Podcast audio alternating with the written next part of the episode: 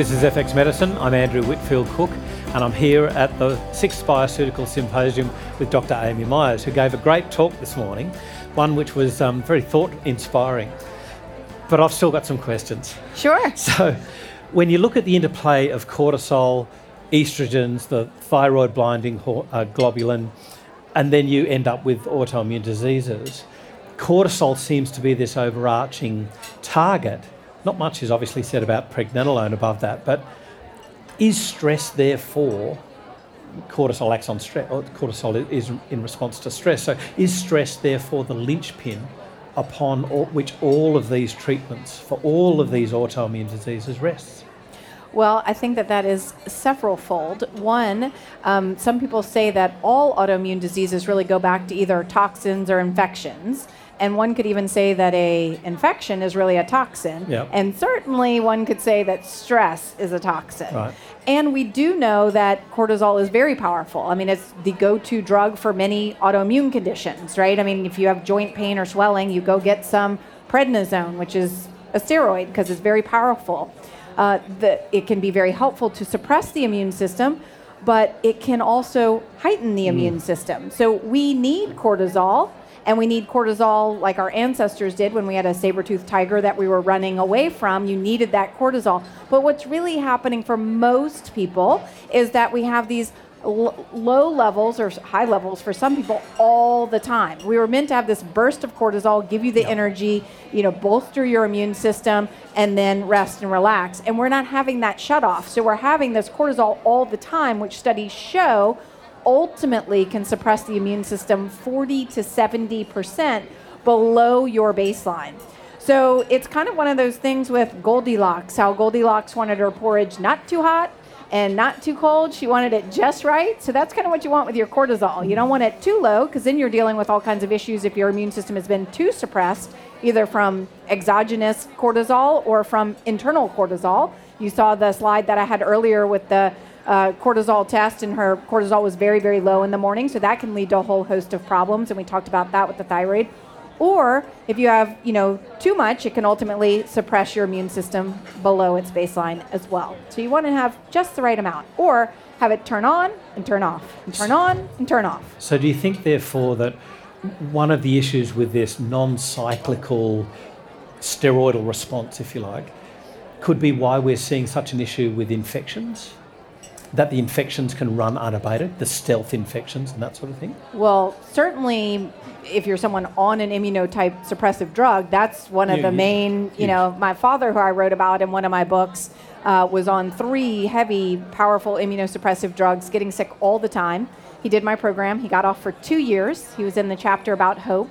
And then when I got sick with toxic mold, he ended up getting sick himself and having to go back on one of his drugs, methotrexate, and yep. within six months got pneumonia and died.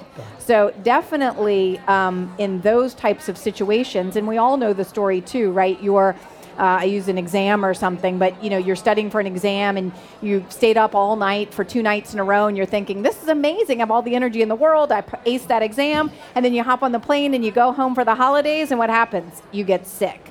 So certainly, you know, stressful, you know, it's called stressful suppression. Stressful situations over time, again, can reduce your uh, reduce your immune system 40 to 70 percent below baseline. So I never want to say that anything is the cause. I don't think anything is the one cause. I mean, in my programs, I talk about there being five root factors, and I think that maybe you could combine some of those and put them into toxins and infections, uh, or maybe you want to say it's all toxins, but I never think that it's one thing. I mean, somebody could come to me with the same diagnosis, three different people with rheumatoid arthritis, and why they have it is all for different reasons. Yep. I have a little pie chart that y'all will see tomorrow of toxins, infections, stress, food, and leaky gut. And for one person, the main thing could be leaky gut. For somebody else, it could be stress. For somebody else, it could be a toxin. By the time they make it in my office, they got all five of them. So, and it's rare that somebody doesn't have all five of them. So, I, I don't think that anything anybody can be discussing in terms of uh, disease, infection, chronic disease. Anybody who says, I have the magic bullet, it's this one thing, once we get this one thing, you got it. But stress is probably the most under or uh, overlooked and uh, underrated, if I could say, in terms of its impact or its um, effect on chronic conditions. You, you would have been an absolute nightmare to your medical mentors, wouldn't you? You're saying there's not one cause. What? There's one cause. How did you fit in with with the medical machine? Yeah. So uh, I kept my eye on the prize. Uh, I went to medical school late. I was a Peace Corps volunteer and um, saw that I, you know, wanted to become a doctor of natural medicine and decided I wanted a MD, as I spoke about this morning, rather than getting a naturopathic degree or something like that, just for my own internal self. And it was very difficult. And I just kept my eye on the prize and just had faith that one day I would find what it is that I'm doing right now, and I just kept my eye on that prize. But it made for some very difficult uh, days in the ER, and nights in the ER, and nights in the ICU, and all kinds of things. Um, I mean, I do think that conventional medicine has its place. Um, I mean, there are, we are very good at heart attacks, at car accidents, at gunshots. I mean, uh, you know, if I got a gunshot or got in a car accident, I want to go to the ER, which is why I became an ER doctor because I felt like if I was going to practice medicine, that was an area that I could believe in, that I did think that we did well. But the other things in terms of prevention or chronic disease, uh, I think that they have some lessons that they could learn from all of us here. You said a little bit before about the, the single bullet, the magic bullet, and we've, we've been through these. We've been through the cortisol revolution. We've been through the bioidentical hormones. It's the answer to everything, it's the panacea, and it's not. So, what warnings would you give us about looking for that one thing, that that you know the God particle, if you like, the of natural medicine? Um, I think just don't be swayed by that. I mean, I do think that there are some things that we're learning about, like the gut microbiome and leaky gut and fixing your gut and eat, eating a healthy diet. Now, what does that mean if you ask a vegan versus a, somebody who's eating paleo versus somebody who's eating raw versus somebody who's eating junk food? They might all tell you something different, but I think that we can all agree that eating lots of you know, real whole foods, whether it includes meat or not, you know, that's kind of up to you personally. Nobody's going to argue with that. You know, decreasing your stress levels. I mean, I think there's some very basic things, which again go back to the five root factors that I talk about in my book, but I think we can all agree to eat a really good, healthy diet full of real whole foods. You know, he- healing our leaky gut and looking out for our microbiome. Uh, dealing with our stress, or what I say in my book, relieving stress, taming your toxins, and um, healing infections. And that kind of is a magic bullet, although it's not one magic bullet, and I'm sure we'll come up with more magic bullets. But um, I think trying not to get swayed by there's one thing, and yeah. what works for one person may not work for another. Uh, and you know, as I said before, one person may really need to focus on the gut, and somebody else may really need to focus on toxins, and somebody else may need to focus on stress. So there's not necessarily a perfect or a right way to do it.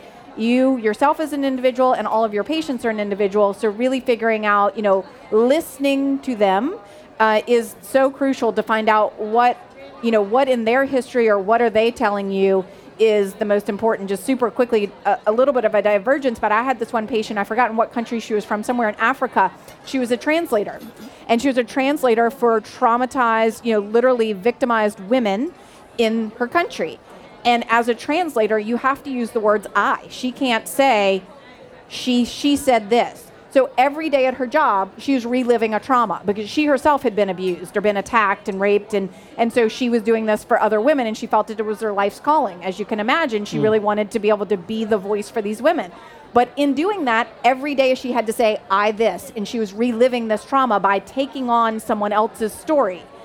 And part of her healing journey, as hard as it was for her, because she was the voice for these unheard women, she left her job. And it was only then that her vitiligo started getting better.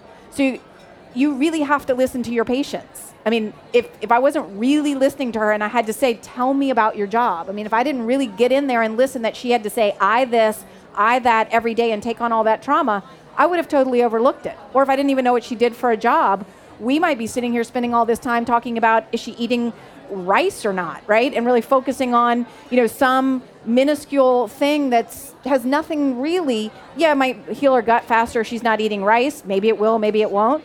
But if we didn't really get in there and hear from her what was her personal story that was keeping her trauma and her stress alive, she was never going to get well. So, for the practitioners listening and for the people out there speaking, make sure your story is being heard to your practitioner. With regards to nutrients, uh, it's been said that uh, selenium makes iodine safer. Very throwaway sort of comment. And uh, fraught with um, issues when we're looking at trials, when we're looking at these studies that have been done. What's your message with selenium? Maybe a little bit different from the US to Australia, but what's your general message with regards to selenium when you're treating thyroid disease? Well, as I mentioned in my talk today, there are studies showing that you know reducing thyroid antibodies, TPO antibodies, by up to 60%, or in 60% of people taking at least 200 micrograms of selenium. So, um, you know, I think it is important to get many of the nutrients that I spoke about in my talk this morning because that is a huge reason that I'm seeing people with thyroid dysfunction, not only autoimmune thyroid dysfunction, but just thyroid, low thyroid, or not making those conversions. People aren't getting those nutrients like tyrosine, like zinc, like selenium, like iodine. So I do think it's important. I mean, I mentioned it before. I formulated a multivitamin as I was writing my book. I looked to try to find a multivitamin that had 200 micrograms of selenium and had iodine. I mean, and I looked high and low and I really couldn't find one, even from very reputable companies that I had been using in my clinic. And so, both for ease of patients to be able to have one thing that they could go to, as well as knowing that that was something that was important, I, I included those, you know, in in a multivitamin. So I do think that they're important. Um, but as I mentioned also earlier, in terms of iodine in particular, you have to be, in my opinion, very careful about that and going up to those milligram dosages of it. Selenium, I mean, I don't typically go over about 200 micrograms and then plus whatever somebody's getting in their diet. But if somebody's saying, oh, I'm eating five Brazil nuts a day and I'm doing your multi, well, I, you know, I would caution them one because you don't know how much is in a Brazil nut based on the soil it's been grown in and each individual nut. But yeah, I mean, any anything that's good can ultimately become bad. You mm. never want to overdo any one thing. I've got to thank you personally for coming to Australia and sharing your personal story as well as your clinical expertise, but also in dispelling some of these myths because we again one of these things that we've been through has been the iodine controversy where people were using massive doses of iodine and running if nothing else, afoul of the endocrinologists.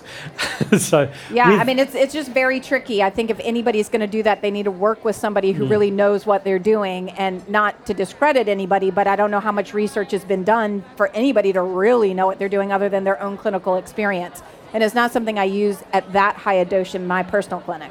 So rather than me hogging the microphone, is there anybody that would like to um, ask any questions of Dr. Amy Myers from the audience? The exact relationship between estrogen and the conversion of T4 into T3. Does high estrogen impede the conversion or not? Yes, it does. Compete, it does, and it also it shifts that conversion, uh, blocks the conversion to T3 from T4, and also it's just going to bind up more of your thyroid hormone in general. And testosterone. Well, I, you know, testosterone specifically, that I don't, you know, there's not as much awareness surrounding that. However, as likely you know, all of your hormones ultimately convert into estrogen in order to get cleared. So if you're somebody who's gonna, you know, maybe you're PCOS or something like that, and you just naturally have a much higher testosterone, you're ultimately to break that down into estrogen, which then could raise your estrogen and then ultimately have those problems. Yeah, and I see patients who might have a low T4 yet at normal TSH, is the TSH affected more by T3 or T4? It's not known. Um, well, it's affected by both of them in terms of the negative feedback. And when someone says normal, or I guess you said a you said a low TSH, uh, normal TSH, but a low T4, Lead, and the TSH not rising. The, right.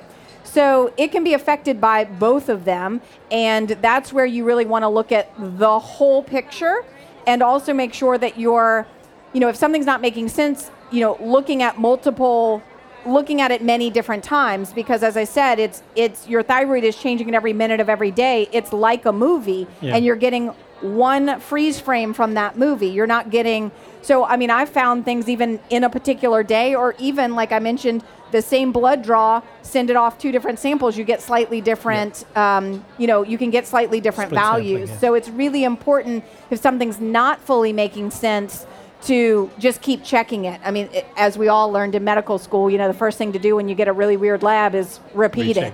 it. And my last question is women on the pill, how often does it distort the thyroid results?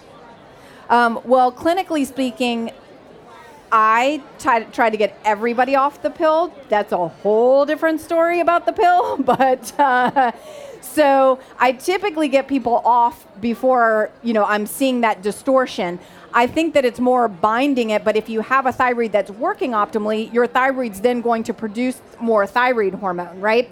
So it's really the people that I see that are on supplemental thyroid hormone that when they have a hormonal change, like going on the pill or something else or pregnancy, that maybe their thyroid isn't functioning quite as optimally, so they can't make up that difference. But the average person, if your thyroid's working nat- normally or optimally and you go on the pill, if it's binding up too much thyroid hormone, your body should make enough to then compensate for that. Um, you mentioned about the selenium bringing down the thyroid antibodies, and you obviously have a formulation for hypothyroid, including iodine. But for Graves or hyperthyroid, would you be thinking still about the selenium in a similar formulation minus the iodine, or how would you treat that? I give both Graves and Hashimoto's iodine. So that is just again one of those things that you see that the doctors tell you is an absolute no-no. And clinically, I have not seen it as an issue. I have seen it as an issue in those high milligram dosages, uh, but not in the microgram dosages. Again, I'm repleting something that we used to naturally get in our diet. It's not like I'm giving um, 300 micrograms. It's like used to be in our salt, used to be in what we'd eat with sea vegetables, no longer there. So this isn't, I'm not giving mega dosages of anything. I mean, this is optimally that normally you would have gotten. I mean, it also boggles the mind when the doctors say don't eat iodine and you have thyroid disease because naturally these things would be in foods and in our soil. They're just getting depleted from our soil. So it's not that I'm actually giving somebody over and above, I'm just repleting what naturally disappeared over time. I ask because I personally have a story and I've had a few patients because of my own story with Graves. And myself and others have all been iodine deficient. Yeah. So it's a huge question on, you know, you really want to treat a deficiency, but some people have some really strong views of, of what can happen. So I really appreciate your answer. Thank yeah, you. sure. Hi. Hey. Hey. Can you please address the possible issues with a ketogenic diet with thyroid health? And then, if someone is benefiting from a ketogenic diet in terms of seeing mental health benefits, how you could possibly adjust that so you're not getting some of the issues that we are hearing about with thyroid health and hormonal health? Sure. So, since most of my patients tend to be autoimmune, and autoimmune tends to happen more in women, and then I have probably more thyroid autoimmune patients, and they tend to have adrenal issues, and most of that is happening at times of change, i.e., women in their 40s or so.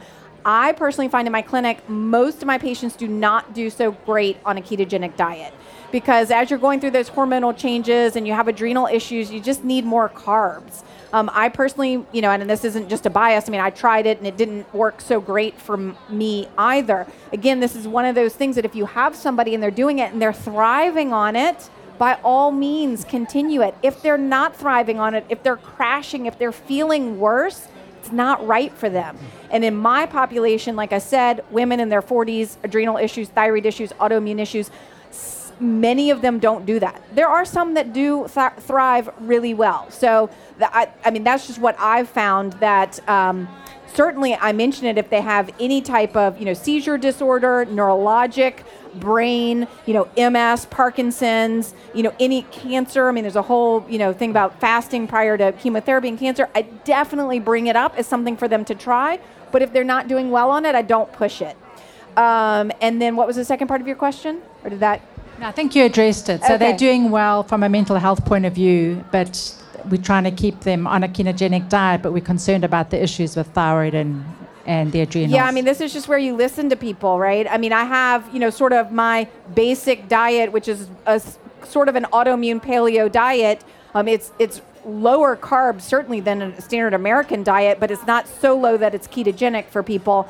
And if we need to go ketogenic, we will. And if you do great on it, awesome. And if you don't, we back off. And some people just need to ease into it, and then they do great. So you just really, again, listening to your patient and finding what works for them individually. Hi, um, I'm Hi. just wondering how you deal with different levels of motivation and compliance with patients. So I find I see the whole spectrum, and I wonder if you magically attract perfect patients. I And if magically not, attract perfect patients. what tools and tricks Uh, do you yes, rely on? I uh, really. Um, it's unfortunate when people ask me that question because yes, after you've written two books and people fly across the world and you have a year and a half waiting list and then you're not seeing patients and you know suddenly all you get is the person who is like, tell me to jump and all I'll ask is how high. So I am very very blessed and for most of my time um, that has been the case. So, uh, but if you know me, then you know that I'm pretty much my whole philosophy every time was if I meet you somewhere and we're chatting and you don't say, "Oh my god, I've been looking all over for a doctor just like you, could I have your card?" I never once convinced anybody to come to me. So I always just presented First of all, I think that you attract your clients. And I'm a person of, you know, I don't mince words, I don't sugarcoat things. I'm just me. So I attracted those kind of people who wanted that. You know, I mean, there's a woman who practices in town with me. We're very, very good friends. We are the complete opposite. And, you know, she attracts people who want that. I mean, I got the people who are like, tell me what to do. I came to you to tell me what to do. Tell me exactly what to do. Um, so I guess what I would just say to you, and then I also have a registered dietitian on staff. And so they would always say that I was the hurricane and then she was the calm after the hurricane. that they'd come in and I'd be like, here's everything you have to do. And they would just like walk out like, oh my God. And they'd stumble into her office and she'd be like, okay, here's what we're going to do. Um, that was, of course, before I wrote the books. Now they know what to expect. And of course, now I get all the people who've already done all that and then they're still sick and then they need help. Uh, but what I would say, just if you're a practitioner, is just to be yourself and you'll attract those people. So if you have the, I'm only going to work with people who I'm not going to have to baby you. I'm not going to have to run after you. I'm not going to have to whatever. You're setting out to the universe. If you want to work with me, this is what's going to happen. I mean, we also would spend uh, like 30 minutes, an hour, sometimes multiple hours on the phone with people before they came. It was like, this is what's going to happen. This is what's going to happen. This is what it would cost. I was totally transparent. All my fees are on the website. How many hours you were going to be there? I mean, I hate going somewhere and I'm like, what's it going to cost me? How long am I going to be here? What's you know? My husband and I are so different. He's in the other room, uh, but uh, you know, he's like, he'll come in. I'm like, well, how much is it? How long are we going to be there? What's the day going to look like? Did it? He's like, I didn't ask any of that, and I'm like, what? How could you possibly like go venture out for eight hours and not like know what's going to happen? So. I would tell everybody exactly what was going to happen, how much it was going to cost, what we were going to do, you know, everything. Uh, you know, you were going to have to give up all these foods. This is what you're going to have to do, but it's going to take this long. And so people knew, even from the get go, what was going to happen when they came. We gave them a binder. We told them exactly what was going to happen that day. What was going, and so the, the the stage got set before you know uh, they ever saw me. That was the person on the phone. And so, and then of course, then the hurdles just got a little bit higher as you know the word got out. Yep. But uh, that's what I would just say is just be yourself, and you'll attract you know the kind of patients that you want. I mean, set out what you want, and then you will attract those people. Thank you. I test quite a few patients for iodine, and about 80% are deficient. And um, I, I've never done a loading dose of iodine prior to the test. Do you think that's necessary? Well, I spoke this morning. I personally don't test iodine because there seemed to be a lot of controversy surrounding that test. And um, so there are two reasons I, don't test for iodine. One is there seems to be a lot of controversy surrounding the test, and I don't know how reliable it is. So if I don't know that what I'm testing is that I know how to act from it, then it kind of seems like why do that? Uh, but my understanding from that test is you are supposed to do a loading dose of 25 to 50 milligrams of, you know, iodine or iodoral. Uh, the second reason is it's like leaky gut. Uh, There is a test for leaky gut, and I do sometimes test that if people. There are two reasons I do test. One, so that I know what to do. Two, because the patient wants to know. So uh, I typically do tests that I don't know what to do if I don't have the test, or I need the test to back up what I'm doing should something happen, right? So I'm going to assume that if you have thyroid, thyroid issues, particularly autoimmune, you got a leaky gut and you have an iodine deficiency. So I'm just going to treat those two things. So it's not going to change what I'm going to do. But if a patient wants something, that's a whole nother reason to do something. But then, then that gets into I don't know how reliable that test is personally. So that's why I don't do that test. And with that, I think we will wrap it up. Thank you so much, Dr. Amy Absolutely. Myers. Thanks for having me. You can find all the videos from the FX Medicine Live stage at the 6th Bioceuticals Research Symposium in Melbourne by going to the FX Medicine website and clicking on Industry Insights under the Community tab.